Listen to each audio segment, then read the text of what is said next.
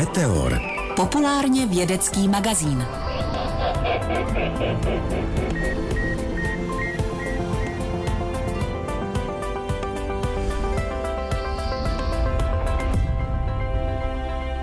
Dobrý den. Dobrý den. Meteor, posel ze světa vědy. Právě přináší další porci novinek a zajímavostí. Příjemný poslech přejí autor pořadu Petr Sobotka a Kateřina Březinová.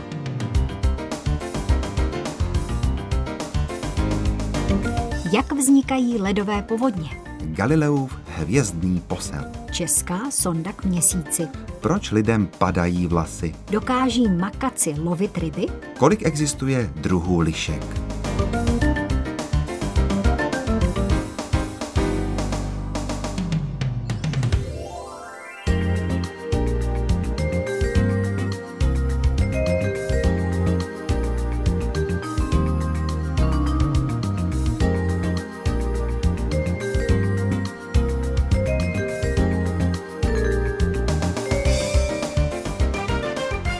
Nedávno jsem si vzpomněla, jak často jsem v loňském roce slyšela o povodních. No, není divu.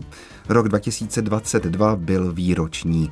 25 let od extrémní povodně, hlavně na Moravě a ve Slesku roku 1997 a 20 let od neméně ničivé povodně roku 2002 s následky hlavně v Čechách. Aspoň, že teď v březnu nám nehrozí. No, mohla by přijít jiná. Stále ještě máme zimu. V ní se může stát, že přijde povodeň, aniž by sněžilo nebo pršelo. To je divné. Leda by se protrhla nějaká přehrada. Kde pak? Kde by se tedy voda na povodně vzala? Existenci takové povodně nám potvrdí Martin Novák z Českého hydrometeorologického ústavu v Ústí nad Labem. Ku podivu ano, opravdu možná je a dokonce, i když Popravdě je tomu tak málo kdy.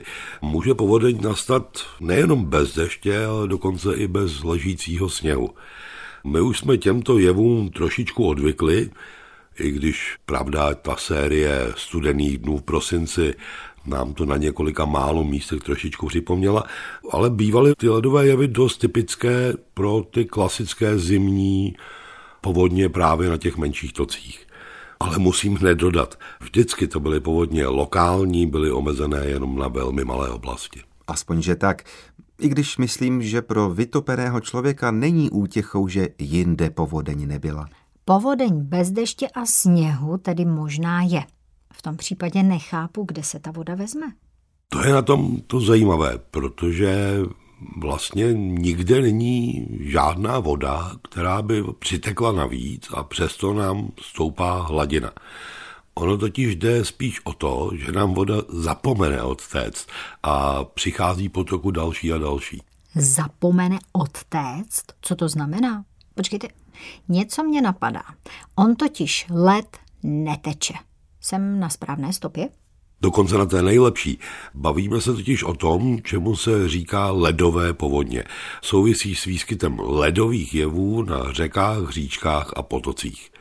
Každé vodní koryto má totiž nějaký svůj profil. Ten je daný šířkou koryta a jeho tvarem, tedy vlastně tím, jak je kde koryto hluboké. Když bychom procházeli z jednoho břehu na druhý, tak jaká hloubka bude v tom kterém místě, po kterém jdeme.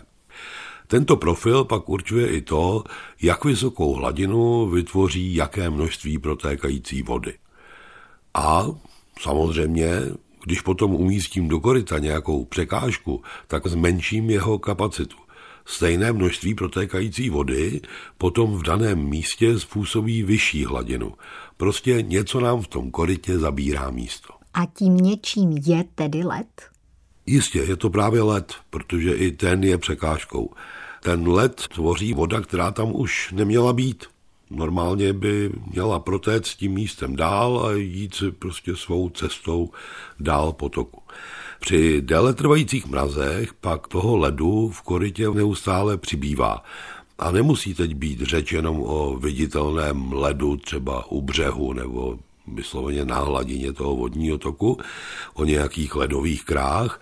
Ten led totiž může vznikat i na místech uvnitř toho toku. Mluvíme o takzvaném vnitrovodním ledu, což je voda namrzající třeba na dně, na kamenech nebo na jiných předmětech v tom vodním toku. Při odeznění mrazů se potom takový led uvolňuje a tvoří něco jako ledovou kaši. Ta se uvolní, putuje po proudu a strhává sebou další takový led. A tím se pořád zvětšuje množství té ledové kaše, až se může koryto směsí ledové kaše a větších kousků ledu ucpat. No a pak začíná právě ten problém. Z horní části toku totiž přitéká další voda a ta si musí najít nějakou cestu, Dochází pak teda ke zvyšování hladiny a může také dojít i k vybřežení vodního toku, tedy rozlití vody do okolí. Už z tohoto principu se jedná opravdu o jevy malého měřítka, omezené na poměrně velmi malé okolí kolem toho ucpaného místa toku. Navíc u nás se takový jev vyskytuje spíš u malých potoků nebo říček. Slyšel jsem ale o říčních ledoborcích a to mi jak s uvedenými povodněmi malého rozsahu nejde dohromady. Jak to tedy je? Tak důležitou roli hrají klimatické podmínky a vodní režim v oblasti. Říční ledoborce se obecně hodí jenom na velké toky v případě hrozícího úplného zámrzu toho vodního toku. V době tání by se totiž potom uvolňovaly velké kry, které by měly potenciál ucpat celé koryto i opravdu velké řeky. Navíc říční ledoborce používají tam, kde je klíčová role říční dopravy. Já sám si třeba pamatuji nasazení říčních ledoborců na Laby, v úseku mezi Chvaleticemi a Ústím nad Labem, kdy bylo potřeba udržet volnou cestu pro lodě s uhlím pro chvaletickou elektrárnu. Z hlediska ledových povodní u nás nemají říční ledoborce nesůj prakticky vůbec žádný význam. Vzhledem k výrazné regulaci toků, totiž dnes už úplný zámrz těch velkých toků, jako je Vltava nebo Labe, prakticky nehrozí. Ale třeba na Sibiři tam by ledové povodně bez prevence mohly zasáhnout obrovské oblasti. Hlídat je tedy potřeba malé horské toky. Chodit po břehu a dlouhým bydlem rozbíjet z hluky ledu. Snad letos žádné ledové povodně nepřijdou. Povodně, které ke svému vzniku nepotřebují ani sněžení, ani déšť.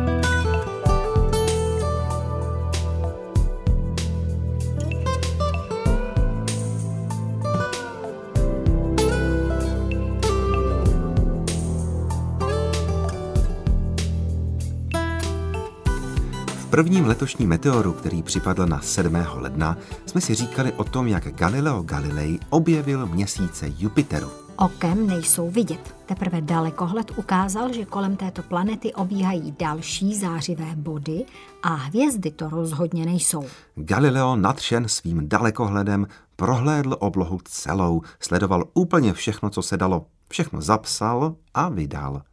Jeho spis se dochoval dodnes a proslavil ho. Stalo se tento den, 11. března. V květnu 1609 se Galileo Galilei, toho času profesor univerzity v Padově, doslechl o existenci pátracích skel, které prý značně přibližují kohouta na městské věži. Učenec okamžitě pochopil důležitost vynálezu a pustil se do jeho zkoumání. Brzy jsem dospěl k cíli na základě zákona lomu světelných paprsků, poznamenal si. Už v srpnu 1609 měl hotový nejlepší ze svých dalekohledů, asi metr a čtvrt dlouhý, jehož spojná čočka v objektivu měla průměr 5 cm a rozptylka v okuláru 2,5 cm. Zvětšoval asi 30krát. Tvůrce mu říkal různými jmény, například aparatus, přístroj, instrumentum či organon, nástroje, nebo perspicium, koukátko skrz, Dalo by se říci průhledítko. S ním pak učinil něco dnes samozřejmého, leč tehdy na výsost rouhačského. Podíval se jim na majestát nebeských sfér, jinak řečeno pánu bohu do kuchyně. A nestačil se divit. Uviděl například, že měsíc má hory, krátery a údolí, které vrhají stíny jako na zemi, nebo že země se svým měsícem nemá žádné privilegium, poněvadž planeta Jupiter má vlastní měsíce hned čtyři. Plný pokory napsal, stejně tak, jako mne plní nekonečný úžas, stejně tak mne jímá i nekonečná vděčnost k Bohu, že se mu zalíbilo učinit právě mne prvním pozorovatelem tak podivuhodných a tolika staletím skrytých věcí. V touze podělit se dokončuje Galileo 11. března 1610 48 stránkový spisek Sidereus Nuncius, tedy Hvězdný posel. Celý název je vlastně reklamní nabídkou. Hvězdný posel skýtající velkou a opravdu skvělou podívanou a pohled na hvězdy komukoliv, obzvláště pravým filozofům a astronomům. Pojednání od Galilea Galilejho, občana florenského a veřejného matematika Padovského gymnázia. Dalekohledem, který nedávno vynalezl, viděl ji, tu velkou a opravdu skvělou podívanou na tváři měsíce, nesčetných stálicích, mléčné dráze, mezi mlhovinami, obzvláště pak na čtyřech měsících Jupitera, kroužících v rozličných vzdálenostech a pravidelných obdobách podivuhodnou rychlostí. Tyto oběžnice, které do dneška nikdo neznal, první odhalil autor tohoto spisu a slavnostně je nazval hvězdami medičejskými. Knížečka vyšla v polovině dubna v Benátkách. Náklad 550 kusů zmizel za pár dní. Jeden z prvních výtisků putoval do Prahy. Adresát? Johannes Kepler. Největší hvězdářská autorita té doby, autor revolučního spisu Astronomia Nova, prý nad ním zvolal Zvítězil z Galileo a takřka na posezení sepsal souhlasný traktát Rozprava s hvězdným poslem.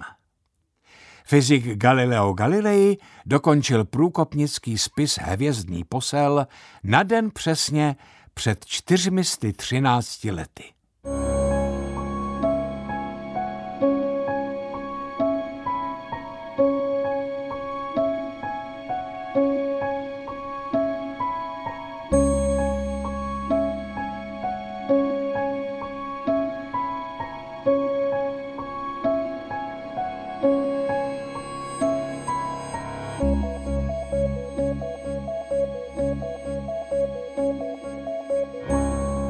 Cyklus stalo se tento den pro Meteor připravuje inženýr František Houdek.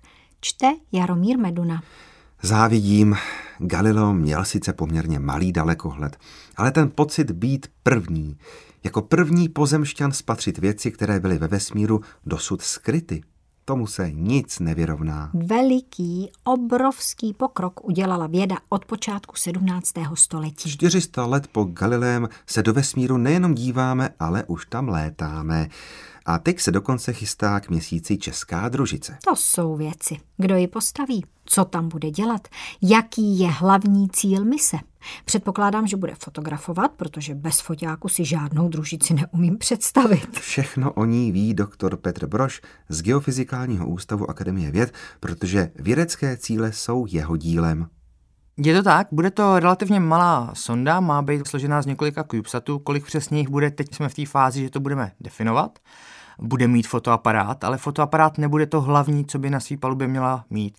My totiž chceme zkoumat na povrchu měsíce takový zvláštní sopečný útvary, u kterých nevíme, z čeho jsou tvořený. Nevíme, jestli jsou tvořený z extrémně napěněných horniny, takzvaně lávové pěny, anebo jestli jsou tvořený z pevný, kompaktní sopečný horniny z čediče. Aby jsme tohleto rozlouskli, tak potřebujeme jiný druh přístrojů, než je samotná kamera. Budeme potřebovat penetrační radar, který bude schopný se podívat kousíček pod povrch a budeme potřebovat lidar, což je zařízení, který nám umožní přesně získat 3D profil nebo 3D tvar toho tělesa. Je to z toho důvodu, že se snažíme zjistit právě, co přesně tvoří to těleso, nenutně jak vypadá. Připomínám, že lidar je zařízení, které z družice vysílá k měsíci laserový paprsek. Měří se čas, který je potřeba k odrazu a návratu zpět. Pak se dá snadno dopočíst vzdálenost a tedy výška měsíčních útvarů. Proč jste se rozhodli zkoumat právě tato místa na měsíci? Ta myšlenka, proč zkoumat zrovna tohleto, tak je daná tím, že tohle je jedna z velkých otázek, která není v měsíční vědě zatím zodpovězená. To, jestli ty zvláštní útvary, kterých je na povrchu měsíce, řekněme, do jedné stovky, tak jestli jsou tvořeny tou lávovou pěnou nebo pevnými kompaktními čediči, tak má extrémně podstatný dopad na to, jak my pochopíme, jak se měsíc vyvíjel. Je to daný tím, že když se na tyhle ty útvary podíváme a zkusíme určit jejich stáří za pomoci počítání množství impaktních kráterů, tak nám vychází, že tyhle útvary jsou strašně mladý, přibližně 50 až 100 milionů let, což z pohledu stáří měsíce je strašně malý čas. Když by ale jsme přijali hypotézu, že ty útvary jsou tvořeny napěněnou lávou, která utuhla, tak tenhle ten materiál má schopnost zmenšovat dopadající tělesa. A to znamená, že tahle ta metoda určování stáří povrchu měsíce za pomoci impaktních kráterů, tak bude cinknutá, ona bude posunutá trošku jinak. A oni ty útvary v ten moment můžou být starý 2 miliardy, 2,5 miliardy let, stejně jako ty okolní měsíční moře, na kterých se tyhle ty útvary nachází. Určování stáří podle počtu kráterů? No, měsíc nemá atmosféru. Každý kámen, který na něj dopadne, vytvoří větší či menší kráter. Čím více času uplyne od okamžiku vzniku nějakého měsíčního geologického útvaru, tím více těles na něj stihne spadnout. A tím více kráterů tam napočítáme. Jasné. A proč je tak důležité určit správné stáří té asi stovky míst na měsíci? Protože dneska valná většina termálních modelů vývoje měsíce, který máme, tak nám říkají, že měsíc, jelikož je přibližně třetinový ve srovnání se Zemí, tak musel mnohem rychleji vychladnout. Jo, musel ztratit svý vnitřní teplo mnohem rychleji, protože nemá tolik radioaktivních prvků ve svém nitru a současně menší těleso chladne mnohem rychleji. To stejně, jako když budete mít velký hrneček s čajem a menší, tak ten menší vychladne mnohem rychleji. Ale kdyby náhodou tyhle ty útvary byly starý pouhých 100 milionů let, tak to znamená, že ten měsíc musel být sopečně aktivní po mnohem delší dobu a my nerozumíme proč. Takže my se snažíme rozlousknout to, jestli naše poznání o měsíci je správný a tyhle ty útvary jsou tvořeny něčím strašně divným, co na Zemi tak často nemáme, a nebo jestli jsou ty útvary tvořeny něčím normálním, co na Zemi je úplně všude, ale tím pádem nerozumíme vůbec, co se děje ve vnitřku měsíce a jak je možné, že tam takhle dlouho bylo takové množství tepla. Jak si ty útvary podle fotografií představit? Představte si, že máte nízkou sopku, která má na svém vrcholku kráter ten má několik desítek kilometrů. A uvnitř tohoto kráteru se nachází taková zvláštní struktura, která má v průměru 4 až 5 kilometrů a je tvořena obrovitánským množstvím hrbolků. Jo, máte hrbolky, které rostou do výšky 1 až 10 metrů, pak jsou zase srázy, netka propadliny, ty jsou vyplněny nějakým hladkým regolitem, což je ten jemnozrný materiál, který je všude, a pak zase máte spoustu takových hrbolků. A tohle to jsou útvary, které na Zemi nikdy nenajdete. Nenašli jsme ani na jiných tělesech ve sluneční soustavě a zatím je známe pouze z povrchu měsíce. Čili takový obrovský korkový špunt sopky. Kdyby ten korkový špunt byl hodně rozdrolený a posypaný nějakým moučkovým cukrem, aby nebyly všude jenom ty ostrý hrany, tak by to tak šlo. Pokud nic takového na Zemi není, nemůže být vznik těchto útvarů způsoben absencí atmosféry? Je to jedna z hypotéz, která právě předpokládá, že magma, který se dostává na povrch, tak není čistě jenom kapalina. Magma je směs fází. Ona má v sobě krystalky minerálu, který postupně krystalizují, ale současně mívá v sobě i obrovské množství rozpuštěných sopečných plynů. Na Zemi sopečný plyny způsobují explozivní sopečné erupce, to je ten druh erupce, kdy vám sopka bouchne do atmosféry to vyvrhne obrovitánské množství sopečného prachu a popela. Když se teď podíváme na měsíc, tak na měsíci taky zcela určitě musí být magmata bohatý na sopečný plyny, protože jsme z měsíce přivezli pár kamenů, který měli v sobě spoustu bublinek a byly sopečného původu, což nám svědčí o tom, že se tam sopečný plyny nachází. Je to převážně CO, oxid uhelnatý. Nicméně, k čemu já se tady chci dostat, tak když si vezmete, že se nám teď takováhle sopečná erupce začne dít na povrchu tělesa, kde nemáte atmosférický tlak, tak každá ta bublinka, která v magmatu je, než to magma utuhne, tak má tendenci začít strašně strašně rychle expandovat, strašně rychle se zvětšovat. A i ta nejmenší bublinka, jelikož jí netlačí ta váha atmosféry nad ní, tak má tendenci strašně narůstat. A právě to vysvětlení, kdyby tyhle ty útvary byly velice starý, tak je to, že se díváme na něco, čemu se říká jako lávová pěna, že se díváme na materiál, kde 95, možná až 99% objemu toho útvaru je tvořený prázdnýma bublinkama a jenom 5 až 1 to jsou tvořeny ty spojnice, což by byly ty utuhnutý lávový kousíčky. Jak si to představit? Úplně krásný příklad je pěna do koupele. To když uděláte, tak má taky obrovitánský objem, ale ta kapalina, která tam je, taky je strašně malinkato. Jsme zvědaví, jestli tuhle záhadu česká družice rozlouskne. To zjistíme někdy kolem roku 2030. Až? No, družice ještě ani neexistuje. Než ji vynese raketa Evropské kosmické agentury ESA nebo jiná, tak to potrvá. Navíc je do stavby družice zapojena řada institucí, firem a dalších států. V jaké fázi celý projekt je? Dohromady jsme teď ve fázi, kdy jsme podali návrh ESE k financování této mise a prošli jsme tím prvním výběrem a dostali jsme se do fáze 0. To je fáze, která nám teď umožňuje rozpracovat tu myšlenku a začít skutečně zaměřovat se na konkrétní specifikaci těch přístrojů, na ladění té otázky, zjišťování, jestli navržené přístroje budou skutečně fungovat tak, jak si představujeme, jestli budou mít dostatečné rozlišení, dostatečnou kapacitu na to, aby jsme zodpověděli tu vědeckou otázku. A samozřejmě tohle je úplně první krok, Neznamená to, že ESA už automaticky řekla, tak to postavte a poletíme za tři neděle, ale ten návrh na tu sondu bude procházet postupnými kroky a v každém tom kroku nás buď můžou zabít, anebo nás můžou podpořit a postupně se budeme dostávat dál a dál. Nicméně stále je poměrně unikátní, aby konsorcium z České republiky, nebo můžeme jít klidně i dál konsorcium z východní Evropy, bylo tím hlavním navrhovatelem mise k měsíci.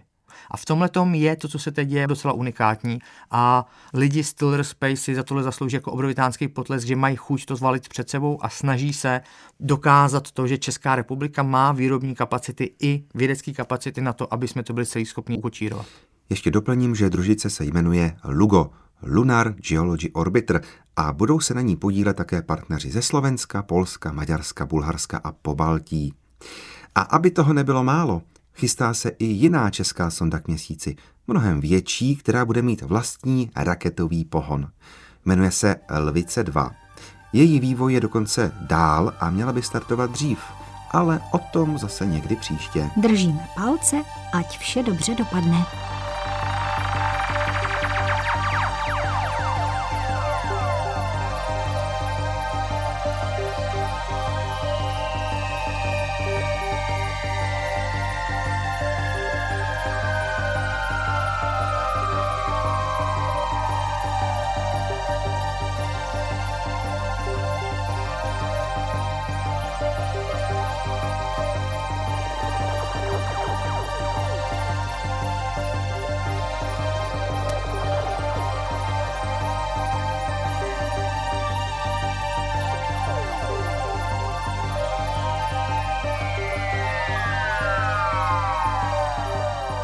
Setkání s Rámou, vesmírná Odisea, měsíční prach. Hlavně ta Odisea, tou se proslavil. Román vznikl současně s filmovou verzí. Velmi neobvyklé. I film byl neobvyklý. A pokud někdo tápe, o kom se bavíme, dozví se to od Jiřího Grigara, který i dnes přichází se svou sbírkou citátů.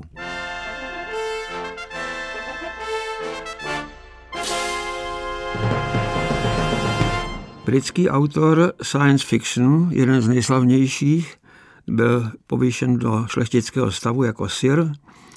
Arthur Clarke se narodil v roce 1917 a zemřel v roce 2008.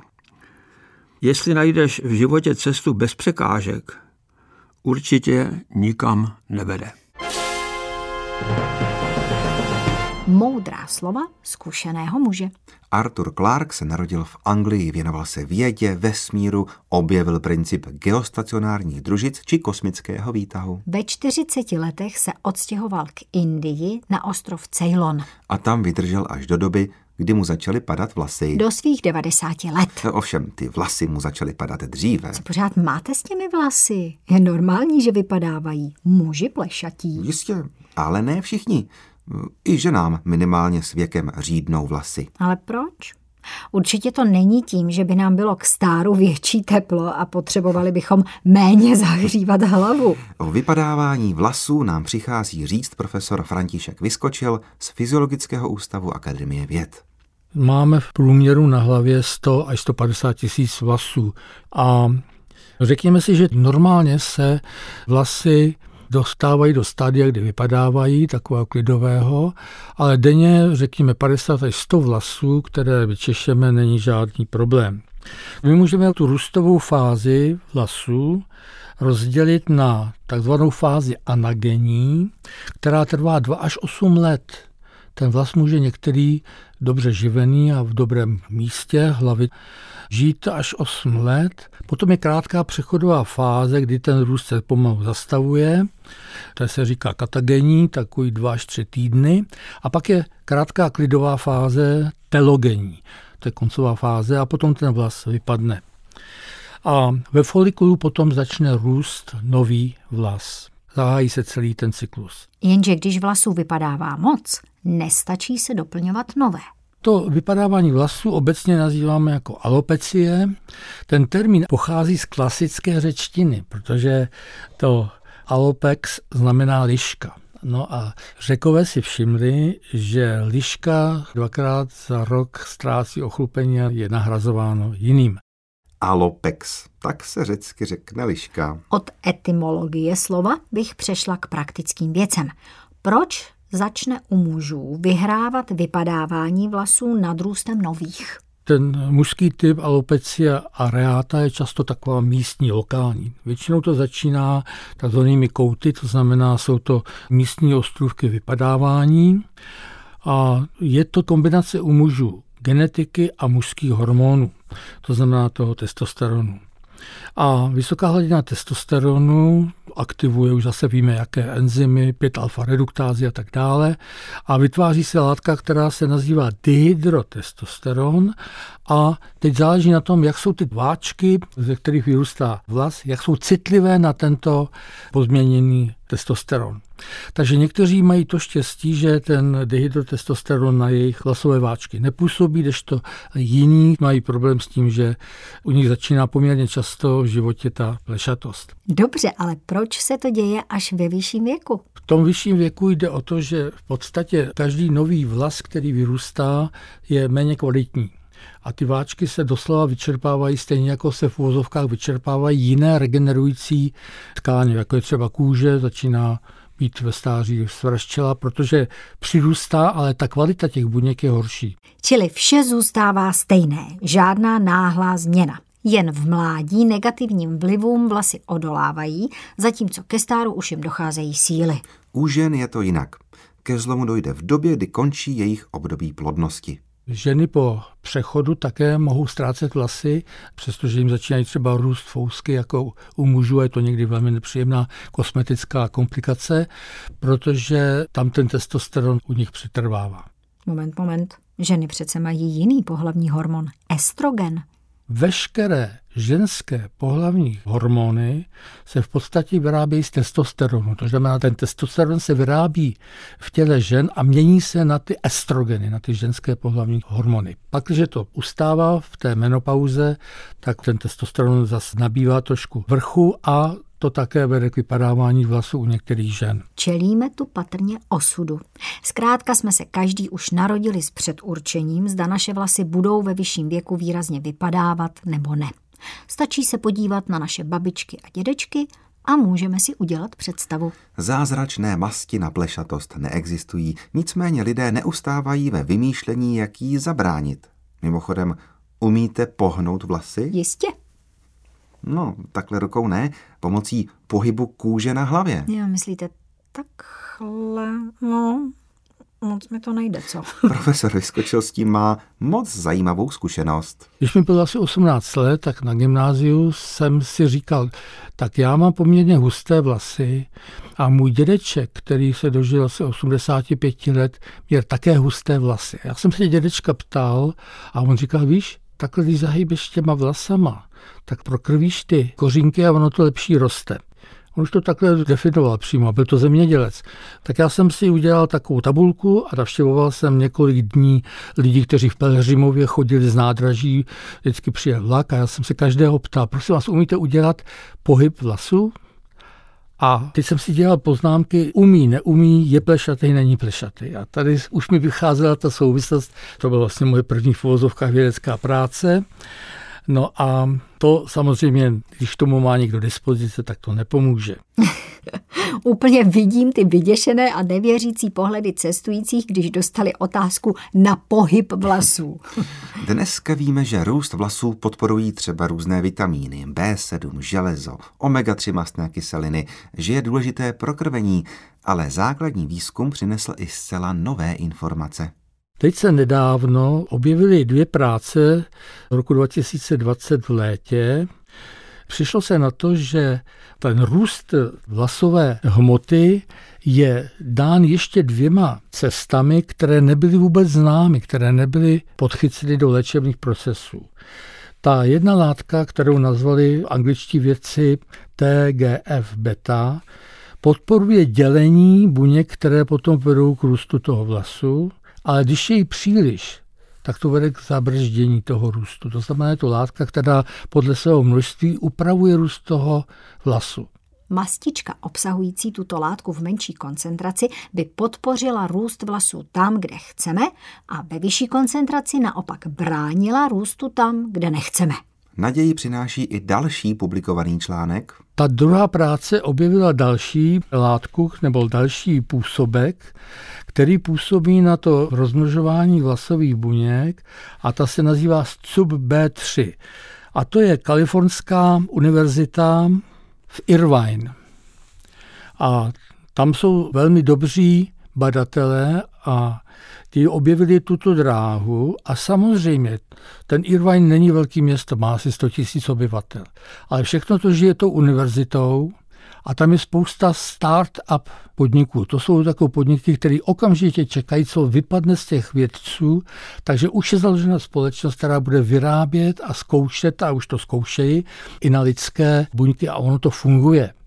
Například ten pokus, který tam v tom Irvineu dělali, byl takový, že vzali myšku, která byla imunologicky neutrální, a dali tam kousek lidské kůže z vlasy a dívali se, jak to roste při hojení spolu s těmi myšími vlasmi. A ta oblast, která byla lokálně potřena tím preparátem, který oni objevili, tím skupem 3, tak rostla bohatěji a prostě ten přírůstek byl větší. Normálně ten vlas roste asi rychlostí 1 cm za měsíc a tady se to skoro zdvojnásobilo. Ale vidíte, jak ty američani to umějí využít, tu vědeckou kapacitu a okamžitě tam mají ty ekonomické subjekty, které se toho ujmou. Skvělá zpráva pro lidi nespokojené se svými vlasy nebo lidi, na jejichž vlasech se projevuje zhoršený zdravotní stav. Ta cesta, kudy proudí nově objevená látka, ta signální dráha, má nadějné použití i v oblasti, kde bychom to asi nečekali. Zajímavé je, že ta dráha, která vede k růstu vlasů, je stejná jako při rakovině. Ta dráha se nazývá Hedgehog dráha podle nějakého amerického seriálu. Hedgehog byla nějaká příšera, která byla škodlivá. A ku podivu, když je toho růstového faktoru hodně a na ten působí nově objevená látka skup 3, tak to může vést zase k rakovině. Takže ještě tady je šance, že touto cestou půjde i výzkum té rakoviny a zamezení některých typů přímo na úrovni těch drah, které vedou k tvoření buněk. Zajímavé, že? Když se naučíme regulovat růst vlasů, může nám to pomoci regulovat růst rakovinných buněk? V Americe už tu možnost zkoumají. Třeba to pomůže.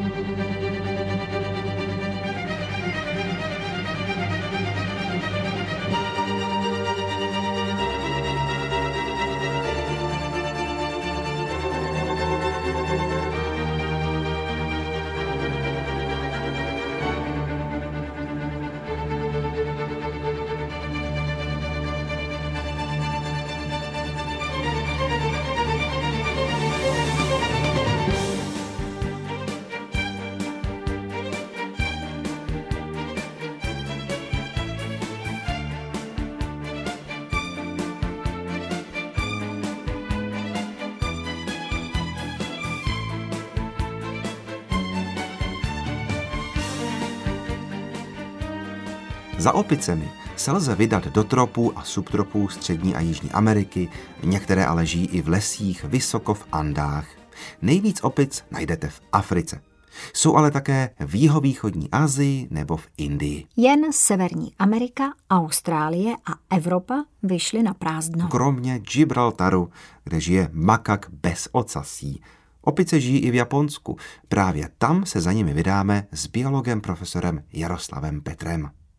Zavítáme na sever Japonska, na ostrov Hokkaido, do blízkosti Nagana, kde se odehrávaly zimní olympijské hry, takže si umíme představit, ti, co si ještě pamatují televizní přenosy z Nagana, jaká tam umí být zima. A do téhleté studené zimy se vypravíme za opicemi. Jsou to makaci červenolící, někdy se jim říká sněžné opice a to jsou skutečně nejseverněji žijící opice na celé planetě. Říká se, že tihleti makaci žijí až na 36. stupni severní šířky a dokážou se posunout docela vysoko do hor.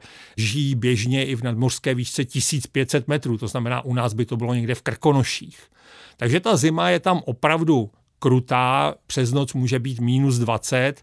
Ty opice jsou na to vybavené, oni mají velmi hustou, dlouhou srst, takže ta srst je izoluje a ještě si vypomáhají, protože v některých lokalitách jsou horké prameny, takže tyhle ty opice, když je zima, tak přes den si vlezou do té horké vody. Oni si to nejdřív odzkoušejí, protože někdy ta voda může mít kolem 50 stupňů, tak aby se neopařili, tak nejdřív tam opatrně šáhnou a když je to dneska dobrý, tak tam vlezou a že jo, hřejou se tam. V Japonsku jsou horské opice užívající si termální koupele? No, nepředstavujte si ale selanku. Zima je tam krutá. Když napadne hodně sněhu, tak se dostat k potravě není úplně jednoduché. Tyhle ty opice jsou všežravé, to znamená, kromě rostlinné potravy, v létě třeba nějaké ovoce a další věci, tak mají i živočišnou potravu, to znamená hodně baští hmyz, a přes zimu mají problém se hlavně k té živočišné potravě dostat, takže odlupují kůru ze stromů, hledají, jestli tam někde není zalezlý nějaký hmyz, prohledávají bambusová stébla, která čouhají ze sněhu a taky se pohybují v potocích. Zase do těch potoků často přitéká voda z těch horkých pramenů, takže ty potoky nezamrzají. Ty opice vytahují ty vodní rostliny. Na těch vodních rostlinách můžou být třeba larvy hmyzu nebo kukly hmyzu, takže zase mají teda tu živočišnou potravu. A když vědci sledovali, co všechno, čím si vylepšují opice, ti makaci přes zimu jídelníček, tak dělali DNA analýzu strusu, protože část té DNA z té potravy se nestráví a analýzou se dá určit, co ta opice jedla. A tam se ukázalo, že jsou tam i zbytky pstruhů, pstruhů potočních. Chcete říct, že opice dokáží lovit ryby? Bylo potřeba je chytit příčinu.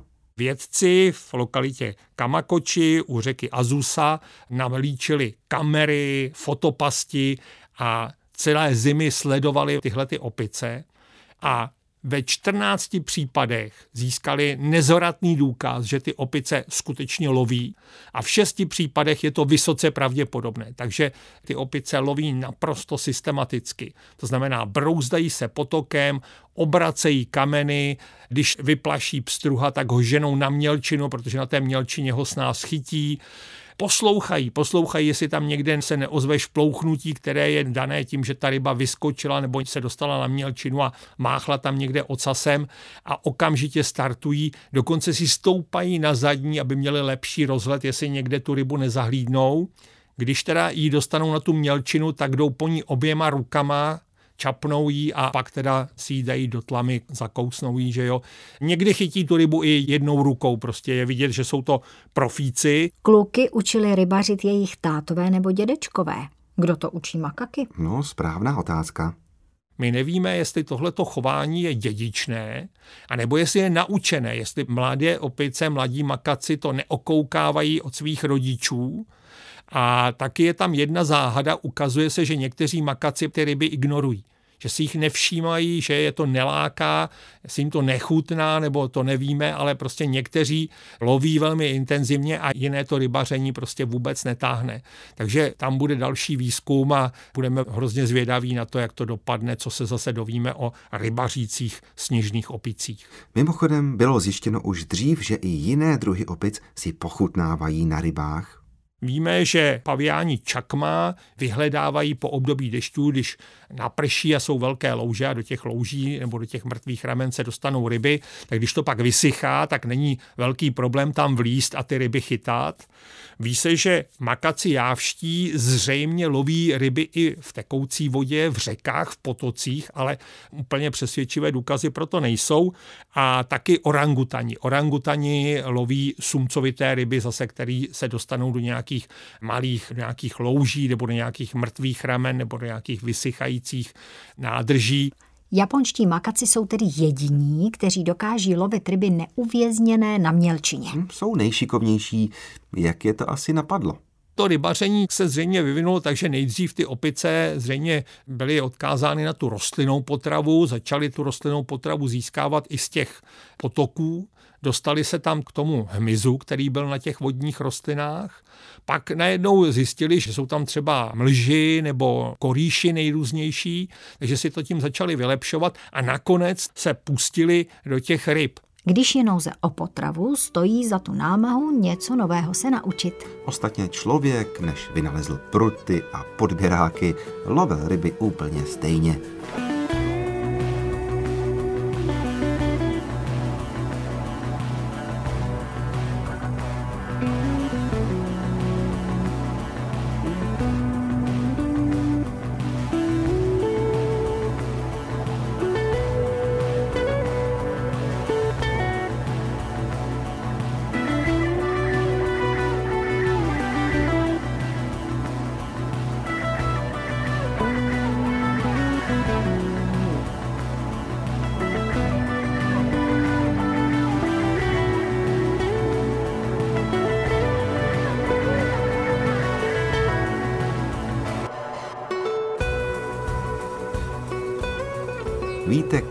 Druhů lišek žije na planetě Zemi? A kdy se lišky na světě objevily? Nebo kolik barev a odstínů může mít liščí srst? Nepochybně se to všechno za chvilku dozví. Ano, ano, stačí otevřít knihu Sofie Kimik s názvem O liškách a lidech, kterou vydalo nakladatelství Grada. Čte Anna Tajmrová.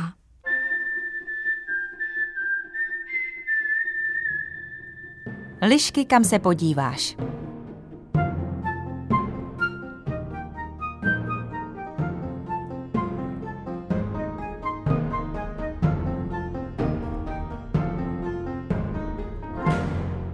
Lišky žijí na Zemi pravděpodobně už velmi dlouho. Nejstarší fosilní nález lišky z rodu Vulpes pochází z doby před sedmi miliony lety a vědci jej našli na poušti Džurab v Čadu. V Evropě se lišky vyskytovaly už před pěti miliony let. Naše lišky obecné zanechaly své první stopy před dvěma až třemi miliony let. Tuto dobu prožívali kromě jiného se šavlozubými kočkami, impozantními jeleny se složitým parožím a později i s mamuty. Homo sapiens přišel na svět až zhruba před třemisty tisíci lety, respektive asi před dvěma miliony let, pokud mu velkoryse připočteme ještě několik předchůdců moderních lidí z rodu Homo.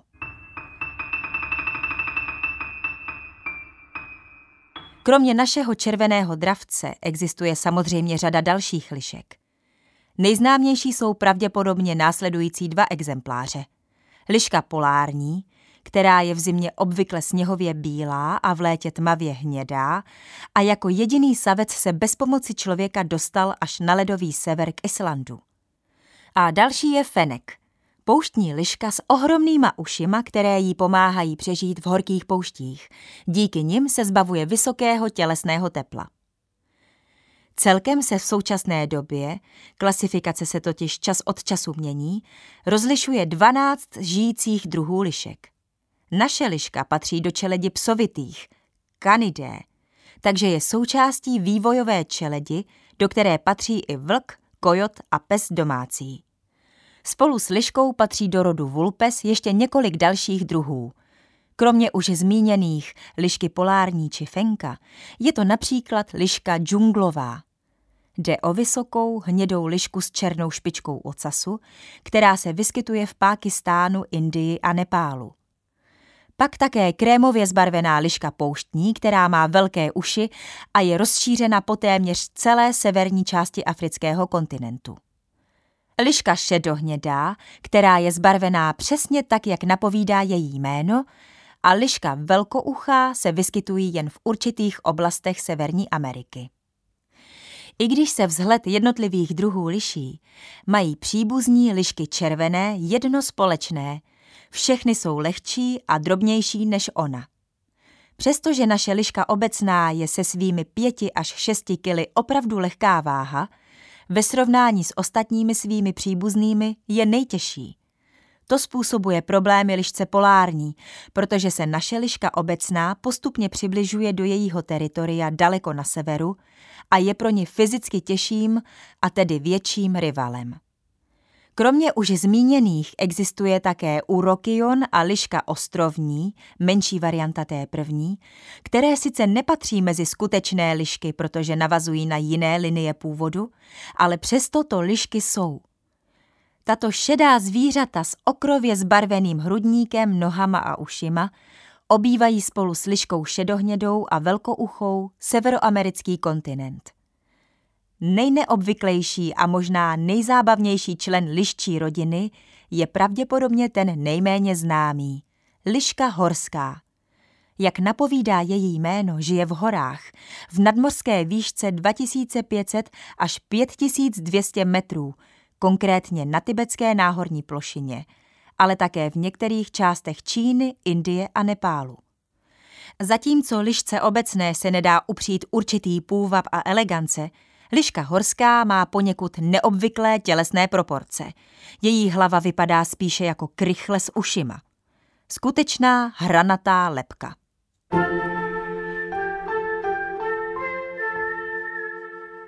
I když rezavě červený vzhled v kombinaci s černýma ušima a nohama a světlou špičkou ocasu je nejběžnější barevnou liščí kombinací a je tak takřka jejím poznávacím znamením, ve skutečnosti se liška obecná objevuje i v mnoha dalších variantách. Existují lišky, které mají spíše tmavě hnědou nebo naopak velmi světlou okrově zbarvenou srst, jiné s černými znaky na různých místech těla – Některé jsou celé černé či bílé.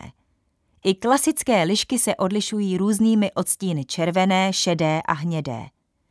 Pro některé nápadnější barevné varianty se dokonce etablovala vlastní jména jako například uhlířka, která má tmavší spodní část. Jako stříbrné lišky označujeme ty, u kterých se projevuje genetická změna, jíž se říká melanismus – v místech, kde obvykle převládají červené tóny, mají tmavé zbarvení. Špička ocasů zůstává obvykle bílá, stejně jako zbylá srst, která je jakoby protkaná bílými chloupky. Ty právě dodávají srsti stříbřitý vzhled. Ne všechna zvířata s melanismem jsou zcela černá, existují různé formy melanismu. Někdy jsou tmavé části srsti, obvykle na uších a nohou, rozšířené na větší plochu. Někdy se v oblastech, které jsou jinak světlejší, objevují nové tmavé znaky. A nebo může být zvíře zcela tmavé. Liška je jedno z nejkrásnějších zvířat. Obecně je pro nás lidi často snaží cítit sympatie ke zvířatům krásným a působivým, než se identifikovat například s komárem či švábem. Krásná a působivá. Obě tyto vlastnosti lišky splňují.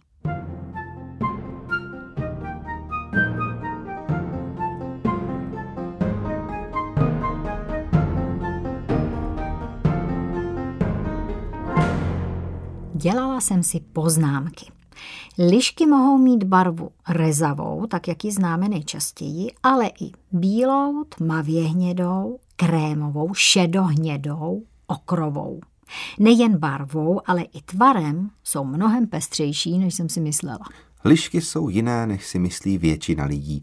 Dokážeme si to za týden. Připomeneme si, co se o nich psalo. Myslíte různé bajky? Taky vydržte týden. Dobrá, tedy za sedm dní se oba moc těšíme. Naslyšenou.